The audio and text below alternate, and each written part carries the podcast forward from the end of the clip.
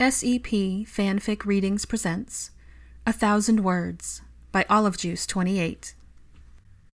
Chapter 25 Taking the Good with the Bad.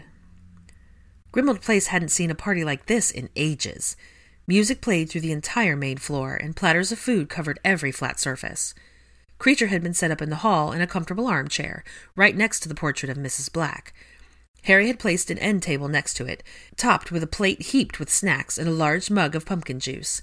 Every once in a while, Kreacher could be seen snapping his fingers, and the curtains had flung open on his mistress began another rant would whip shut again.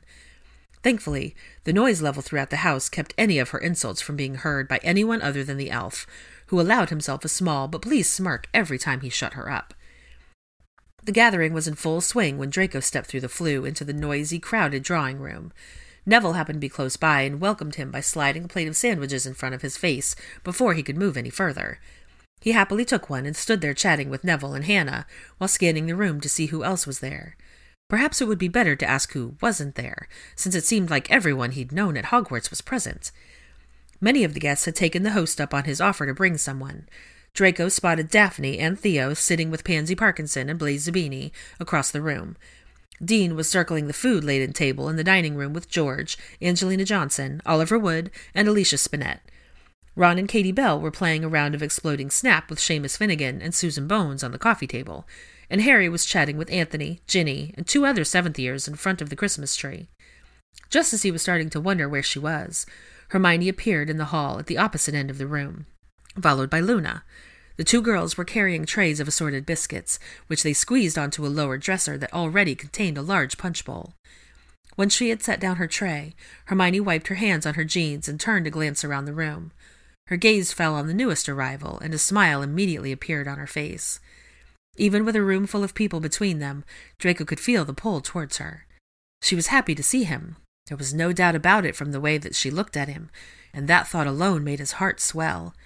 They had exchanged a few letters during the holiday break, but he wasn't exactly sure where to go from there. The conversation on the way to the McGonagall's office had given him hope, but had also made him extremely nervous. He didn't want to mess this up. Oi, Malfoy! Theo hollered and waved him over. Draco approached the four former Slytherins, pulling up a chair to join them. He nodded at each of them, his gaze settling on the two newcomers, who still seemed to be taking in their surroundings with a mixture of curiosity and nervousness. Good to see you, Pansy, Zabini. He greeted them both. You too, Draco. Pansy raised an eyebrow at him. Hanging out with Potter now? Draco shrugged, refusing to be baited into insulting someone who had genuinely become a good friend. He's a decent bloke. He's done a lot for me. Pansy's eyes almost disappeared into her fringe, but Blaise was studying him intently. And the rest of them? he asked, waving a hand in vague gesture to the crowd at large. Draco looked around the room, shrugged again, and nodded. Yeah, they've all been decent too. He smirked at the look of incredulity that flashed across both Pansy and Blaise's face. Ask these two. He jerked his chin towards Daphne and Theo, looking for confirmation. I've been telling you all night, Pans, began Daphne. Everyone in our house is terrific, and the rest of the group here tonight has been nothing but friendly. You can't disagree. Pansy sighed rather reluctantly. You're right, I suppose. I just have a hard time admitting it. I'm at a party with a bunch of Gryffindors, Ravenclaws, and Hufflepuffs in Harry Potter's house. Never thought I'd see the day. She rolled her eyes, but chuckled wryly. Blaise was still staring at Draco, who raised an eyebrow in question. What? Blaise shook his head. You seem different. In what way? I'm not sure. Not yet, at least. I told you, Blaise, began Pansy, Draco was working to rebuild his family's name and reputation. Of course he's not going to revert back to acting like the arrogant arse he was in school. Thanks so much, Pans, drawled Draco. No, said Blaise, shaking his head. That's not it. I'll figure it out. Theo, who had been watching the entire exchange, winked at Draco, raised his cup in an unspoken toast, and smirked when the blonde's cheeks turned pink. His amusement continued when a certain curly haired witch appeared behind his friend, and he was afforded the opportunity to tease him further. Granger! Happy almost New Year! he exclaimed, thoroughly appreciating the startled jump Draco gave. Hermione grinned at Theo, and then smiled welcomingly at Blaise and Pansy before addressing Daphne. You'll have to check out the Christmas tree in the study. I tried charming the ribbons the way you showed me. It didn't turn out too bad. Oh, I'd love to, agreed Daphne, who then turned to Pansy and started explaining the technique she had taught her new friend. What have you been up to lately, Blaise? Hermione asked, not being very knowledgeable about him, other than knowing he was very tall, very rich, and very fashion conscious. Blaise seemed slightly surprised that she would engage him in conversation, but recovered quickly and began telling her about spending the last several months in Italy with his mother. As they talked, Draco could feel her hand on the back of his chair. She wasn't actually touching him, but she was as close as she could be without it, and it was driving him mad. He wanted to turn and watch her while she talked, but Theo's eyes were boring into him, gauging him for any reaction to her proximity, and he refused to give his friend any more leverage. Instead, he fiddled with the cuff of his jumper, trying to seem disinterested. I think Dean is planning a game for everyone in a bit, Hermione was telling the small group. He said something about charades, or Pictionary. She poked Draco lightly in the shoulder, and he looked up to find her smirking at him. We'll have to be on the same team again if he picks that one. She winked at him and walked away to join the other group of friends. Draco turned back to his companions to find two of them smiling and understanding, and two of them goggling at him as if he'd grown a second head. Since when are you and Granger on the same team? Pansy asked in disbelief. Daphne quickly came to his rescue, diving into an explanation of their house's weekly game night, while Theo chuckled into his drink. Blaise, however, was now watching Draco with a shrewd expression on his face. Refusing to get cornered into answering anything, he got up and announced he was going to get something to eat. In the dining room, he came across George, who introduced him to Angelina. My sister talks about you all the time, the former Quidditch chaser chuckled. Imagine my surprise when she told me you were her mentor. Draco gave a slightly embarrassed smile. Olivia's great. She seems to be enjoying her first Hogwarts experience. Oh, she definitely is, agreed Angelina. She fixed him with a serious look. Thanks for looking out for her, Malfoy. I appreciate all the time you've spent with her. Draco shrugged, feeling a mixture of pride and unease. Angelina placed her hand on his arm, causing him to meet her open, honest gaze. I mean it. Thank you. You're all right, Malfoy. She smiled, and he returned the gesture, nodding in appreciation. At that moment, Katie entered the room, apparently looking for Angelina, but froze when she saw Draco. The two had not spoken after the events of sixth year, when his cursed necklace had landed her in St. Mungo's. She approached him warily, her eyes flitting between him and her friend. Was just telling Malfoy how much Olivia loves having him as her mentor, Angelina offered, by way of inviting Katie to join them. Her former teammate continued to look at him, with a mixture of skepticism and distrust. Maybe we should see if Kreacher needs more snacks, interjected George, grabbing Angelina by the hand and pulling her away. Draco took a deep breath, knowing what needed to happen, and met Katie's eyes. I'm sorry for what happened to you. I never meant for you, or anyone else, to get hurt. Truly. I. His voice faltered. Her dark eyes hadn't left his face, but they were now filled with tears, and her lower lip was trembling. I regret all of it so, so much. He dropped his gaze to the floor, waiting for her to rail at him. Katie sniffed, cleared her throat, and said, Thanks, Malfoy. He jerked his gaze back up to hers, surprised at the lack of anger or reproach in her voice. I never thought I'd see the day when Draco Malfoy apologized for anything, she continued, wiping her eyes and huffing a small laugh. I know you were going through hell that year. I know you didn't target me. It took me a long time to understand the bigger picture. While I still think you should have gone to Dumbledore for help, I get it. Draco nodded, his throat tight and his eyes stinging. These sodding Gryffindors and their forgiveness. He was never going to get used to it. I'm glad you're okay, he managed to choke out.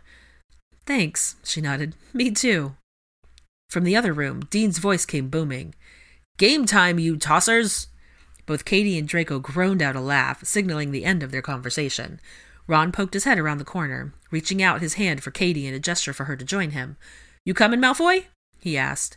Draco nodded, gave himself a little shake to clear his head and his heart from the myriad of emotions that had just stampeded through over the short period of time since he'd arrived, and went to join his friends. With only about an hour to go before midnight, Hermione was surprised to hear the chime signaling someone was on the front steps. Kreacher, who had dozed off in his chair, immediately startled awake and snapped his fingers before Mrs. Black could say more than, Filthy sons of! She opened the door to find the Patil twins standing there Padma, with a strained smile on her face, and Parvati, who looked like she'd rather be anywhere else. Hey, Hermione, Padma said with forced cheerfulness. Sorry we're late. No problem at all. Hermione opened the door wider and stepped aside, inviting the sisters to come in. Padma physically forced her twin over the threshold, where the girl stood with her hands in her pockets, staring at the floor. Hermione looked questioningly at her housemate. We, um, we haven't gone out a whole lot over the holiday, explained Padma, looking downcast. Or at all, really. She sought a sideways glance at Parvati, who still hadn't moved. Well, I'm glad you came, encouraged Hermione. Everyone's in the drawing room watching a movie, if you want to join us. Padma's face lit up, but her sister continued to scowl at the rug. Or you can get something to eat first, Hermione offered, pointing towards the location of the food. Let's do that, said Padma decisively, steering her twin in the direction of the dining room. Hermione made her way back into the drawing room. She had been sitting on one of the couches before the girls had arrived, and carefully climbed around and over the other guests who were sprawled around the room, a task made even more difficult by the fact that the only light was from the television screen. Finally, she sank back into her seat next to Draco, who glanced at her and smiled before turning his attention back to the screen. Dean had chosen to show the classic musical, Holiday Inn, which had the room full of witches and wizards completely captivated. A short while later, the end credits were rolling, and Harry lit the candles and sconces once more. The music picked back up, and everyone was encouraged to grab one last plate of food before the midnight countdown was to take place. As Draco was making his way over to the punch bowl, he came face to face with Parvati. You! She breathed out in a shocked and angry whisper. Draco's eyes widened. He didn't remember ever interacting with Padma's sister before, and wasn't quite sure what was causing her reaction to him. He watched as her eyes filled with tears and a look of pure hatred filled her face. You have no right to be here, she continued in a low, furious voice. You're the reason my best friend is dead. You're the reason the others are too. You should be rotting in a cell. But her tirade was interrupted when Harry happened to walk by and overheard her accusations. Parvati? he asked quietly. Is everything okay? No, she spit out. No, it's not okay, and it's never going to be okay. I can't believe you would let this. She gestured to Draco with a flick of her wrist, disgust clearly etched on her features. Into your home! Malfoy is my friend, Parvati, Harry said gently. I invited him. Well, you're wrong! Her voice started to rise, and the tears began spilling down her cheeks. He's the reason Lavender is dead. How could you be friends with him? By this time, several others had stopped nearby, witnessing the exchange. Padma came rushing over and wrapped her arms around her sister. Parvati, let's just go home. Why didn't you tell me he would be here? Why would you make me come? Parvati completely dissolved into sobs, clinging to her sister, who looked apologetically up at Draco. She mouthed the words, I'm sorry, to him and to Harry before leading her twin out of the room. In the stunned silence that followed, Draco spun on his heel and headed out of the drawing room, through the front hall, and out the front door. Once outside, he took a shaky breath of frigid air. It had started to snow, the front steps covered with a thin layer of fluffy white flakes. He descended the first three stairs, then sank down onto it with his arms on his knees, his head bowed. His heart was pounding, and the guilt and shame roiling in his gut made him feel sick. He shouldn't have come. He didn't really belong here, with all of these people who fought on the right side of the war. No matter how many of them forgave him or accepted him, he was still an outsider, still a screw up. He heard the door open behind him and felt someone sit down next to him. He lifted his head and saw Potter in his periphery. Sorry about that, said Harry. Draco snorted. You've got nothing to apologize for, Potter. I'm the one who's sorry. I shouldn't have come. What are you on about? I shouldn't have come. If I'd stayed home, Patil wouldn't have gotten upset, and. But Harry cut him off. No, Malfoy, this wasn't your fault. Just like Lavender's death wasn't your fault. Parvati has been holed up in her house since May, grieving the loss of her best friend. Padma told me she blames everything on everyone these days. She just can't handle moving forward. Her parents have started taking her to a mind healer, trying to help her process her grief, but it's slow going. Harry sighed deeply and pinned Draco with his bright green eyes. There are always going to be people who can't forgive. There are always going to be people who hang on to their anger and their hatred, and who refuse to believe someone can change for the better. He pointed to the house behind him.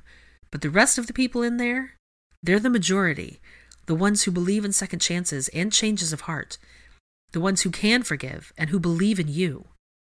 Draco looked back down at the steps below him, his eyes stinging and his throat clogged for the second time that night. Harry clapped him on the shoulder. What happened tonight wasn't your fault, Malfoy, and neither was what happened in May. With that, he stood and went back inside. Draco continued to sit on the steps, watching the snow fall silently around him. He thought about what Harry had just said. He reluctantly saw the truth of it, and was ashamed of his knee jerk reaction to Parvati's outburst. Even after all this time, after so many months of building relationships with his housemates and making consistent efforts to change the way the world perceived him, one negative interaction sent him scuttling back into his cave of self loathing. For someone who spent the first seventeen years of his life caring so little about what others thought of him, he needed to develop a thicker skin. He realized, however, that for all the progress he'd been making within the safe, protective walls of Hogwarts, the rest of the wizarding world was not nearly as forgiving or accepting as his housemates and their friends. Tonight was a stark reminder of that fact, and it settled like a heavy weight on his shoulders. He still had a very, very long way to go if he wanted the Malfoy name to be even remotely respected again. The thought of his mother facing such vengeful animosity made his eyes burn with regretful tears. He took a deep breath, knowing he wasn't going to solve all of his problems in one night, especially not sitting out in the freezing cold. He decided he would go back inside, thank Harry for inviting him, and try to slip out without too many people noticing. He wanted to wish Hermione a happy new year, but he heard the door open again and sighed. I'm coming, Potter. But as he turned to start to get up, he saw that it wasn't Harry who had come outside this time, but Hermione. His breath hitched in his throat as he took in the look of concern on her face, and he felt slightly self conscious, knowing his cheeks were probably flushed and his eyes still wet. He looked back down at the steps as she settled next to him, her hip touching his. She made a small motion with her hand, and he immediately felt the step he was sitting on warm up, along with the air around him. He glanced at her. It's cold out here, she shrugged. She watched the snowflakes as they fell from the sky. Are you okay? She asked without looking at him, which he appreciated. Yeah, he grunted, then cleared his throat. I'm fine. She was wrong, you know, Hermione began, still not looking at him. It's not your fault Lavender died, or anyone else that day. Greyback was responsible for her death, but ultimately it was all Voldemort's fault. Draco nodded, blinking furiously. Harry said you thought you shouldn't have come here tonight. She turned to face him now, but he still stared at the snow covered steps. But you have just as much right to be here as any of us, and I'm glad you did. She paused as if deliberating whether or not to continue. In true Golden Girl fashion, she forged ahead, determined to get her message across. All of us have baggage, and scars, and nightmares from the war. We all have regrets. We all made mistakes. And we are all trying to cope and move forward the best we can. Her voice faltered the tiniest bit, and Draco's stomach clenched, hating that it was painful for her to say these things, but too selfishly clinging to the lifeline she was offering to tell her to stop. You aren't alone in this, Draco. The changes you've made since last May aren't wiped away just because others refuse to see them. The friendships you've made don't dissolve just because one person drudges up your past. You left so quickly. You didn't hear Neville, Angelina, and Dean all immediately jump to your defense. Not that they even needed to. No one in that room blamed you for what Parvati said. Please believe that. She looked imploringly at him, willing the tears that had filled her eyes to stay put. Again, he simply nodded and continued to stare at the steps. Do you really believe me, or are you just agreeing to get me to shut up? she asked. A slight teasing tone now infused her words. He turned his head the slightest bit, just enough to see her face. Her eyes were warm and kind, her perfect lips tilted in a tiny smile. He quirked a lopsided grin and nodded again. From inside the house, he heard Dean holler something about the countdown starting soon. He looked straight ahead at the empty street, still battling the emotions warring within him. You should go back inside. You don't want to miss the countdown, he said in a gravelly voice. Well, she said softly, watching him closely, there's no one in there I want to kiss at midnight. Draco's heart lurched, and he snapped his head around completely to meet her gaze. She was peering up at him shyly through her long lashes. Did she really mean what he thought she meant? Even after the humiliating scene inside? Ten! Nine! He heard the revelers inside begin the traditional chant. She still wanted this? Wanted him? After he'd skulked away like a coward? Eight! Seven! Six! She was close enough for him to feel the heat radiating off of her, close enough to see the golden flecks sparkling in her deep brown eyes. Five, four, three! The partygoers were getting louder. He knew he didn't deserve this moment, but he'd be hanged if he was going to let it slip through his grasp. He turned slightly towards her, and she leaned in just the slightest bit, her eyes still on his. Two! One! Draco bent his head and pressed his lips to hers. The cheers and celebrating going on inside were drowned out by the pounding of his heart. He was engulfed by the apricot vanilla scent of her, and he felt like he'd found something he hadn't known he'd been missing. A shiver ran up his spine that had nothing to do with the wintry air around them, and he pulled back just enough to gauge her reaction. Her eyes fluttered open, and a dreamy smile floated across her face. Happy New Year, she whispered. Happy New Year. He moved his hands up to cup the sides of her face and brought his lips to hers again. He felt her slide one hand around the back of his neck, where her fingers wove into his hair. He angled his face slightly, deepening the kiss, and heard her sigh. This was it. He was never going to move from this spot. Potter could use a different door to get in and out of his home. Speaking of, the famous one had an impeccable knack for interrupting life changing events, because the front door opened then, causing their blissful moment to come to a screeching halt. Uh, sorry, Harry stammered, realizing he had clearly barged in on something. Just making sure you're all right then, yeah? Hermione had turned to smirk at her best friend, while Draco dropped his hands and glared at the dark haired distraction. Yep, good! Harry shot them both an apologetic grimace and quickly shut the door. Hermione chuckled and looked back at Draco, who was now nervously toying with the sleeve of his jumper. She placed a hand on his cheek, forcing him to look at her. She regarded him for a second or two with a look she couldn't quite decipher, then leaned in and kissed him softly once, twice, three times before pulling back and making to stand up. He watched her soundlessly, unsure of what to say, or if he could even formulate the words if his brain came up with them. She held out her hand. Come inside with me? He looked at her hand and back up at her face, open and inviting, and nodded. He knew this was more than a simple invitation to go back to the party. This was them, moving forward, together. As he stood and intertwined his fingers with her, he marveled at how perfectly their hands fit, and couldn't stop the smile spreading across his face if he tried.